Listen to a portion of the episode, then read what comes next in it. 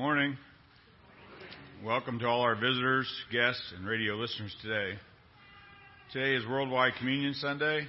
We will serve communion at the altar this morning. The Harvest Picnic is today. Hope to see you at the park from noon to 2 for food, games, hay rides, and more. Please bring a dish to share. The Connected Bible Study kicks off tonight. It's not too late to sign up. The clipboards with available classes are back on the table at the info, info center. And next Tuesday, the office staff will be serving at our Daily Bread Kitchen Soup Kitchen uh, on Tuesday the 8th. If you'd like to go along, please meet in the church parking lot at 9:15 a.m. Pastor Joel. I know Dave just mentioned uh, about the Connected Bible Study, but I just want to once again remind you that that it's not never too late to sign up. Um, the groups are going to be starting this week, including one tonight. Um, and so I want to encourage you, if you have not signed up yet, we have books for you, we have spaces for you. Um, it's going to be a great, great study. Um, it's a six-week commitment beginning this week, so everything will be wrapped up before the holidays roll around uh, in November and December. So uh, if you have not had a chance to, to check out the sign-up sheets and the dates and the times those classes are being offered, I would encourage you to do that today as they begin to, to meet this week. Um, also, hope to see you this afternoon at the um, at the harvest picnic. Uh, I see the rain keeps creeping a little bit closer to lunchtime on the forecast, um, but rest assured we will still gather there. We will still uh, be in the shelter house there. So even if it's a little wet, I encourage you to still come and join us uh, for a nice meal and uh, and some fellowship time there. So hope to see you this afternoon. Our call to worship this morning comes from the book of Psalm, chapter 37, verses 1 through 6. Do not fret because of those who are evil, or be envious of those who do wrong. For like the grass, they will soon wither, like green plants, they will soon die away. Trust in the Lord.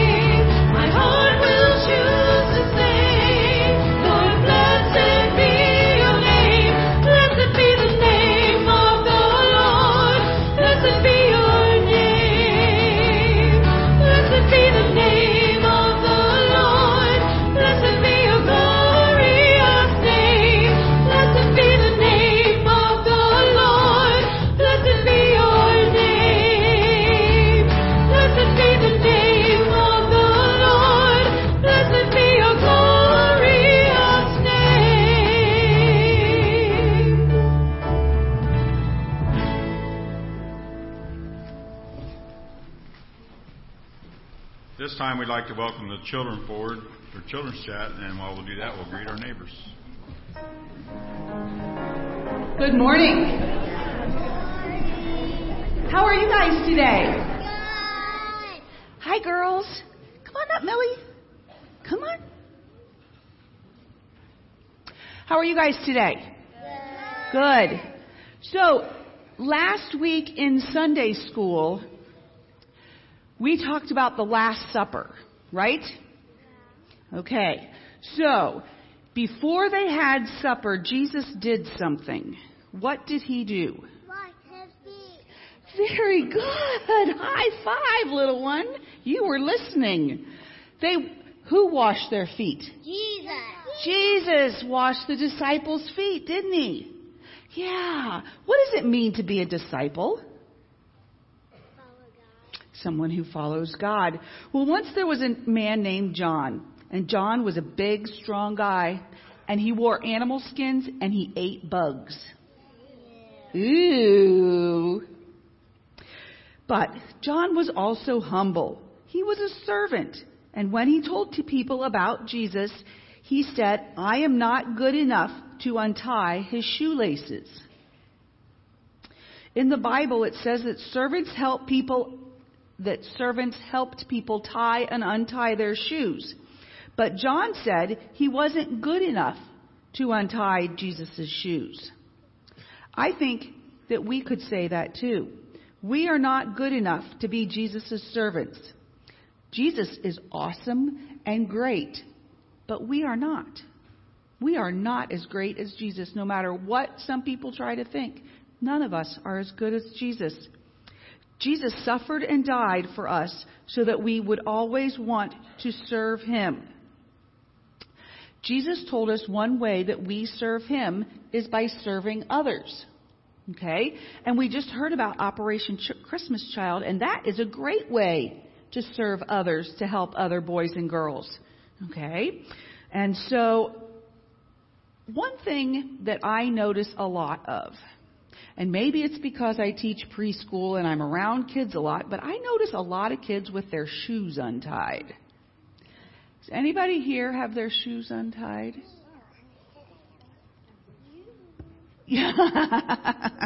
Courtney says Connor does. So Connor's gonna Connor's gonna turn around, please. And you know what? I'm gonna tie Connor's shoe for him because number one, I want to help him.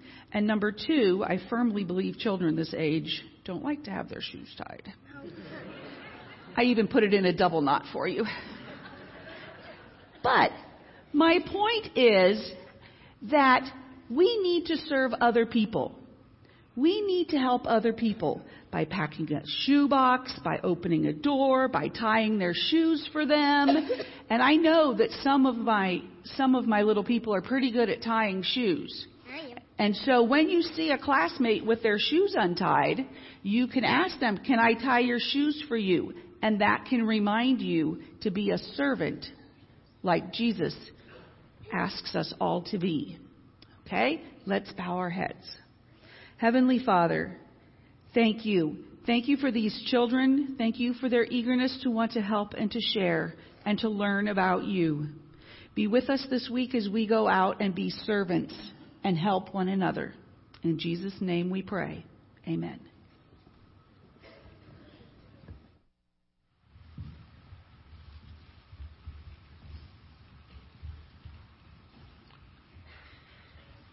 Lost in our service in the last week in Puerto Rico. Chief Machinist Mate Armando Rodriguez, 34, from Ponce, Puerto Rico. Aboard the aircraft carrier USS Nimitz CVN 68, logistics specialist seaman Juan Jose Garcia Herrera, 21, from Chicago, Illinois.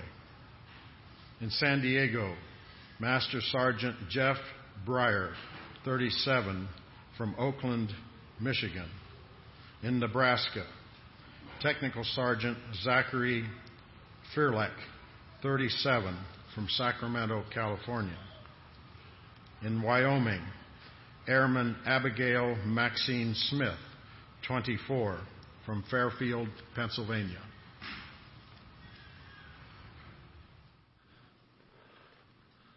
Let's continue to worship the Lord together by standing and singing number 376 from our blue hymnals, I Have Decided to Follow Jesus.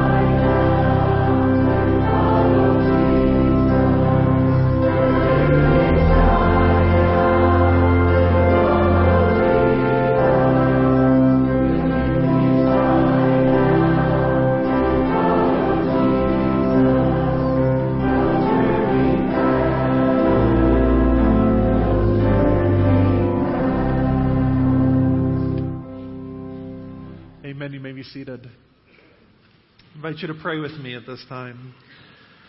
Lord God, we do ask that you'd give us a heart uh, and a mind that is focused on you and following you only, Lord.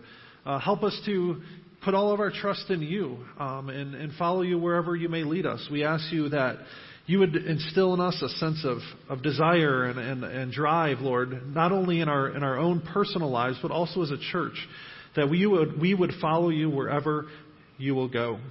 And Lord, with that in mind, we also pray for those in our community and our nation and our world who don't know you. Lord, there's many who have not experienced your grace and, uh, and are in desperate need of it. And so we ask, Lord, that you would soften their hearts uh, to the truth of your gospel. And I pray that you'd equip us to be your hands and feet to share the love of Christ and share the good news of the hope we have in you with those, Lord, that you place in our lives. Lord, give us a desire to not only know you ourselves, but to share that joy and that hope in a, with, for, with a world that desperately needs it. Lord, we lift up our, our concerns to you this morning. Lord, there's, there's much on our hearts and our minds that, Lord, we want to lay at the, at the foot of your cross. Lord, we, we ask for your forgiveness in ways that we often uh, try to take, uh, take the burden of our, of our needs upon ourselves. Uh, we don't want to bother you with the little things in our lives. We only come to you with what we deem as important and, and, and worthwhile. But Lord, your word reminds us that you know even the most intimate details of our lives. Uh, and Lord, you care about even the little things that go on. And so we ask, Lord, that you would give us a, a sense of dependence and trust on you uh, for every area of our lives, the big things and the small things, the things that seem earth shattering and the things that seem mundane. Lord, help us to trust you in all of it. We pray all these things in the name of Christ who taught us to pray, saying, Our Father, who art in heaven, hallowed be thy name. Thy kingdom come, thy will be done, on earth as it is in heaven. Give us this day our daily bread, and forgive us our debts, as we forgive our debtors. And lead us not into temptation, but deliver us from evil. For thine is the kingdom, the power, and the glory forever. Amen. I invite those who are helping with the offering to come forward at this time.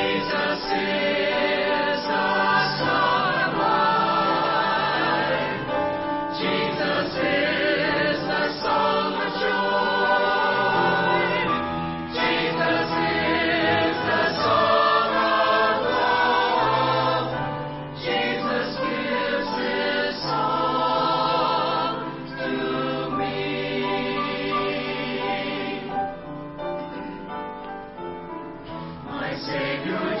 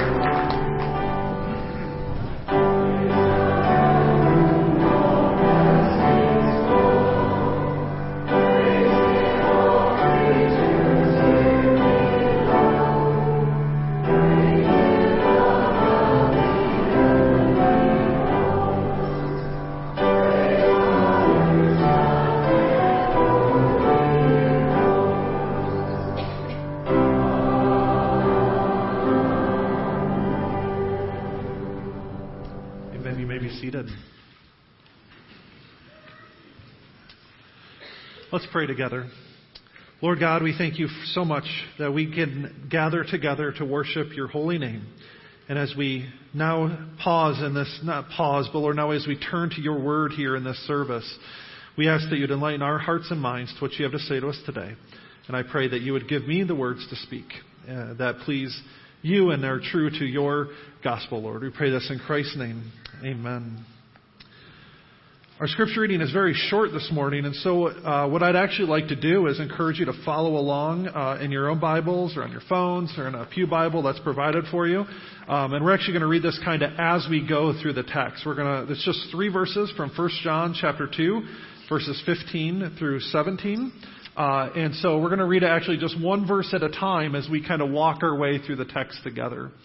Uh, the last few weeks we've spent uh, talking a lot about our relationship with the Lord and, and, our love for God and what that means for us as believers and, and how we're supposed to live that out.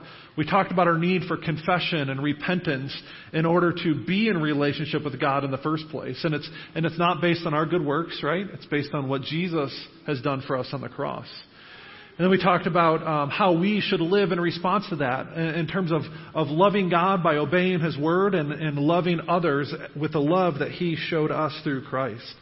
And then last week with verses 12 through uh, 12 through 14, we looked at what I call the benefits of being in a relationship with God, what we receive on, uh, through Christ in terms of being in a relationship with God, which had to do with our forgiveness, our, our ability to know God and grow in our relationship with Him, and finally, the strength to overcome the world, uh, which is where our, our section here for this morning picks right up off of. Because John now turns his attention away from of our relationship with the Father and, and, and the, the positive benefits that come from that, and encourages us to then not love the world. That's what this section here is about.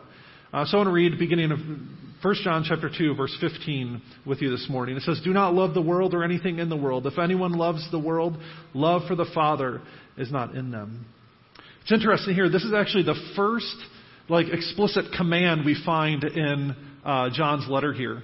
He's talked a lot and established the foundation of what it means to be in a relationship with God. And now, here in chapter 2, verse 15, for the first time, he gives the readers a command and gives us a command. And he says, in light of what it means to love the Lord, in light of what it means to be in relationship with Him, he says, in response to that, we need to then reject what the world has to offer. And it's important for us to, uh, to establish what John here means by the world because Scripture uses the world, the same word, the world, throughout Scripture in kind of three different ways. First is that Scripture sometimes refers to the world and, and, and means simply the physical creation, right? Planet Earth. And so the world is the planet that we live on, right? Secondly, Scripture often uses the world as a way to talk about the people who live in the world. Um, and, and I think that's uh, the most famous passage in all Scripture, right? John 3.16, For God so loved the world that he gave his one and only Son. In that passage, John is talking not about, I don't think, specifically the physical creation, although God does love his physical creation too, of course. But he's speaking specifically to humanity those that have been uh, affected by the fall and, and sin and needed to be redeemed. And so we see Scripture referring to the world as the physical planet we live on. We see Scripture referring to world as the people who dwell in it.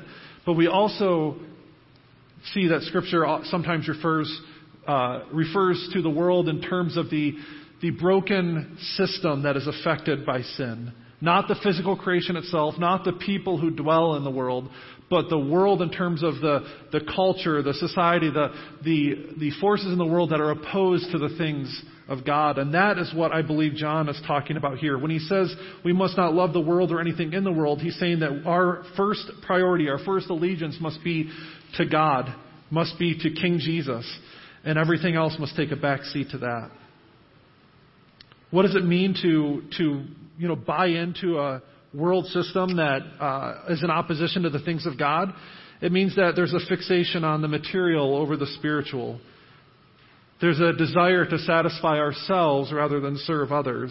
And it's a, it's a, our motivation is, is much more on pleasure, the things that we can get out of it rather than principle standing on the Word of God. A go to passage of mine recently has been Ephesians chapter 6, Uh, speaking of the armor of God, I preached on this section over the summer, and just to remind you there, that's what Paul is talking about in that passage as well. He reminds us in Ephesians 6 verse 12, our struggle is not against flesh and blood, but against the rulers, against the authorities, against the powers of this dark world, and against the spiritual forces of evil of the heavenly realms. Right? Our, our, our fight here is not against people, right? It's not against your neighbor or your boss or your spouse or your kids, right? The, the world that we, that John and that through John, God is telling us to push back against is that system that, that is opposed to the things of God. And so that's what John is, is referring to here. And he says, don't love the world. Right? We often think of love in, in a lot of different ways. We use the word love for a lot of different things and a lot of different levels of meaning. Uh, but I think at, at, its, at its core, love is about two things. It's about desire, a desire for something and a commitment to something. Right? And so, so if we love something, we're going to desire to have it or desire to be with it. And we're going to desire, or excuse me, we're going to commit ourselves to that thing, whether we're talking about a person or an idea or even objects. Right? Love requires a commitment of time and resources. How we spend our money and how we spend our time are pretty good indications about the things that we love and that we cherish in this world.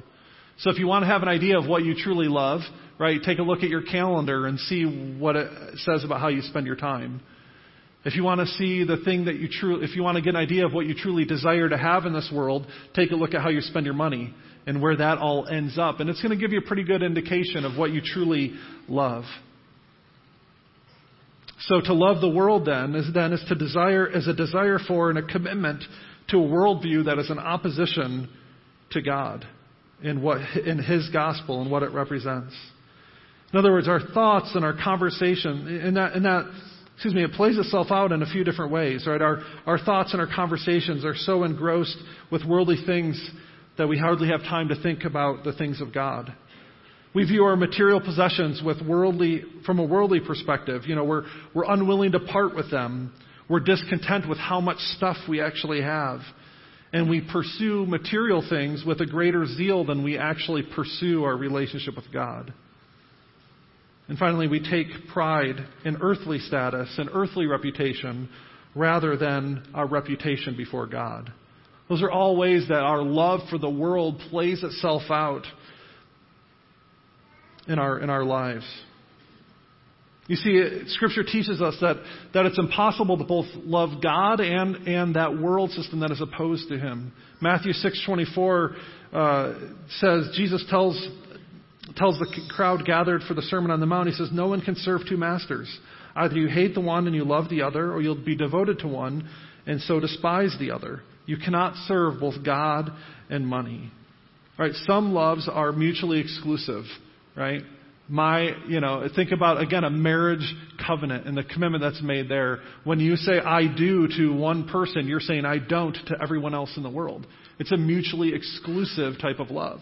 And God desires the same commitment from us. He wants us to love Him in such a real way that our that that we reject the, the desires and the passions of of whatever is against and opposed to Him.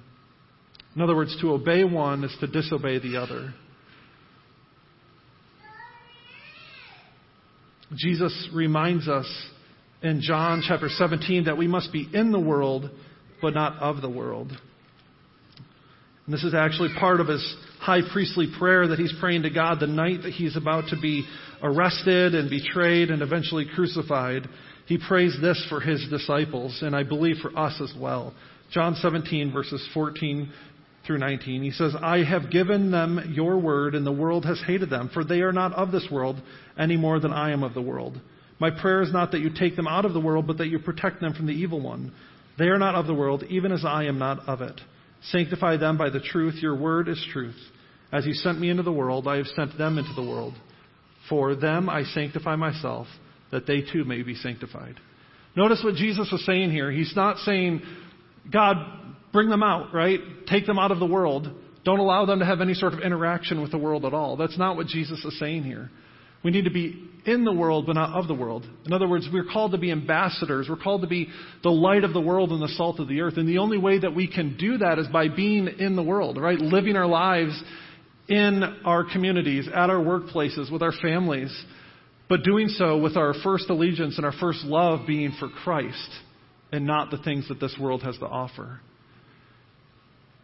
And so we're called to be in the world, not of the world. We're called to love the world, the creation that God has made, the people that He has placed in here, while not compromising ourselves to the things that are opposed of God. And John here in 1 John goes on to describe what that, what that looks like in verse 16. He says in 1 John chapter 2 verse 16, he says, For everything in the world, the lust of the flesh, the lust of the eyes, and the pride of life, comes not from the Father, but from the world. He lists three different things here that are all kind of interrelated. He says first here, the, the lust of the flesh. The word lust there, uh, some of your translations may say desire, uh, but the idea here is, is an improper, inordinate desire. You know, God has placed desires for good things within us, but when we allow those things to take over, when we allow them to take control, and when all of our decisions are made based on satisfying a desire rather than serving the Lord and loving Him, that's when it becomes inordinate, and that's when it becomes out of place. Lust of the flesh is really anything, any sinful desire that's contrary to God's word. It's not just about, you know, a sexual desire, but it's about anything that is meant to, to satisfy us in the here and now rather than trusting in the Lord and finding joy and, and purpose and pleasure in Him. Right, the flesh is meant to represent it's our human nature that's been corrupted by sin. Right, we've all been broken by the fall. We've all been affected by it. And so we all have desires and we all have uh, a sin nature within us that sometimes desires the things that are not of God. And our, our God calls us to not uh, succumb to those things, but to serve and to love Him instead. Galatians 5 paints a great picture of the difference between uh, the fruits of the flesh and the fruits of the Spirit. I encourage you to read that, uh, Galatians chapter 5, verses 19 through 26. See, the problem is we often, we, we, we make our decisions based on what we want in the here and now. We are a people that are very, uh, very much uh, want instant gratification. We want to experience joy, we want to experience pleasure, right? But instead of looking for that in our relationship with the Lord, we look for it in the here and now. And we make decisions on short term rather than an eternal term. We see the lust of the flesh. We also see the lust of the eyes. This is similar. It's, it's an inordinate desire for what we see. We covet what we don't have, right? We're captivated by outward displays of materialism, right? In our world, we, we want the next best thing. We want everything to be bigger and better. And we're never satisfied with what we have. We always want more. And the pride of life, self sufficiency, Right? This idea that we can be happy, we can be truly happy and satisfied in this life apart from God. That what this world has to offer is the best it's ever going to be, right? That's what John is talking about here when he says that uh, the, the pride of life. We're focused on the here and now, the material, rather than the spiritual. There's actually an interesting connection here between uh, the lust of the flesh, the lust of the eyes, and the pride of life, and the original sin in the Garden of Eden. All the way back in Genesis 3, after the, the serpent tempts Eve to, to take the fruit from the tree and to eat it, it says in chapter 3, verse 6, when the woman saw that the fruit of the tree was good for food and pleasing to the eye and also desirable for gaining wisdom, she took some and ate it. Notice there the, the, well, the three things it says. It was pleasing to the eye. Excuse me. It was Good for food. That's the lust of the flesh, that desire for that immediate gratification. It was pleasing to the eye. That's that, the lust of the eyes. And it was, it was useful for gaining wisdom. That's that pride of life, that desire to have in the here and now what was not meant for us to have. And so it's interesting the connection there between 1 John chapter 2 and Genesis chapter 3. We need to make sure we also don't fall into the trap of, of negative holiness. What I mean by that is, is we, we frame our holiness, we frame our relationship with God in terms of what we don't do, right? We, I don't do this, I don't do that, therefore I must be a holy person.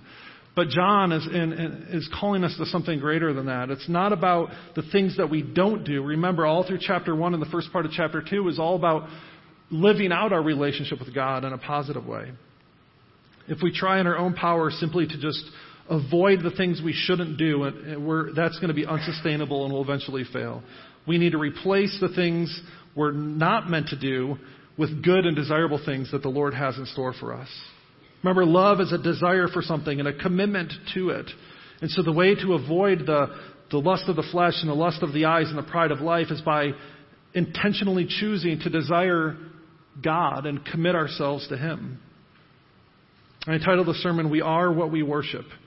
In Psalm 115, verse 18, it says, Those who make them will be like them, and so will all who trust in them. The psalmist there is talking about false idols, the things that we create and then bow down and worship ourselves.